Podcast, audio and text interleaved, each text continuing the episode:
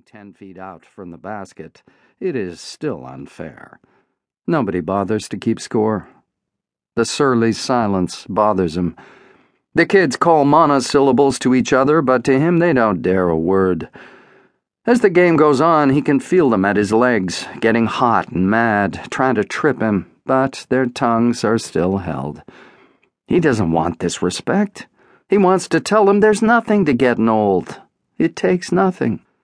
In ten minutes, another boy goes to the other side, so it's just Rabbit Angstrom and one kid standing five.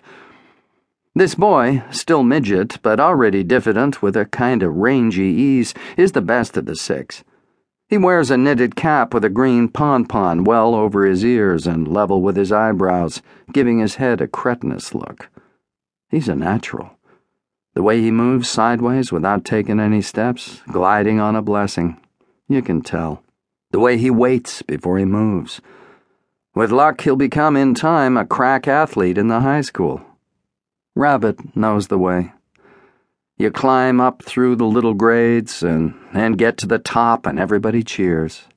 With a sweat in your eyebrows, you can't see very well, and the noise swirls around you and lifts you up, and then you're out.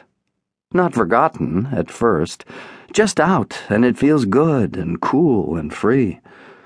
You're out, and sort of melt and keep lifting until you become like to these kids just one more piece of the sky of adults that hangs over them in the town. A piece that, for some queer reason, has clouded and visited them. They've not forgotten him. Worse, they never heard of him. Yet in his time, Rabbit was famous through the county. In basketball, in his junior year, he set a B League scoring record that in his senior year he broke with a record that was not broken until four years later. That is, four years ago. He sinks shots one handed, two handed, underhanded, flat footed, and out of the pivot to jump and set. Flat and soft, the ball lifts.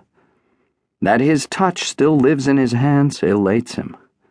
He feels liberated from long gloom. But his body is weighty and his breath grows short. It annoys him that he gets winded.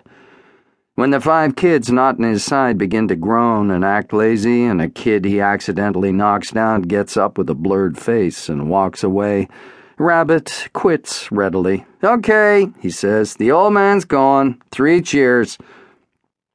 To the boy on his side, the pompon, he adds, so long, Ace.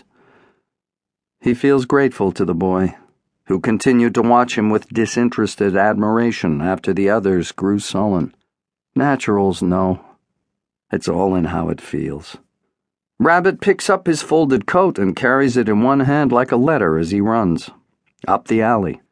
Past the deserted ice plant with its rotting wooden skids on the fallen loading porch ash cans, garage doors, fences of chicken wire caging, crisscrossing stalks of dead flowers. The month is March. Love makes the air light. Things start anew. Rabbit tastes through sour after smoke the fresh chance in the air. Plucks the pack of cigarettes from his bobbling shirt pocket and without breaking stride cans it in somebody's open barrel. His upper lip nibbles back from his teeth in self pleasure. His big suede shoes skim and thumps above the skittering litter of alley gravel. Running. At the end of this block of the alley, he turns up a street, Wilbur Street, in the town of Mount Judge, suburb of the city of Brewer, fifth largest city in Pennsylvania.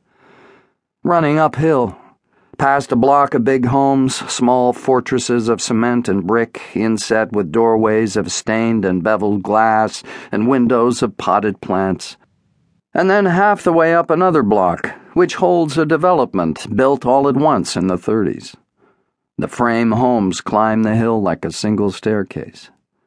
The space of six feet or so that each double house rises above its neighbor contains two wan windows, wide spaced like the eyes of an animal, and is covered with composition shingling varying in color from bruise to dung.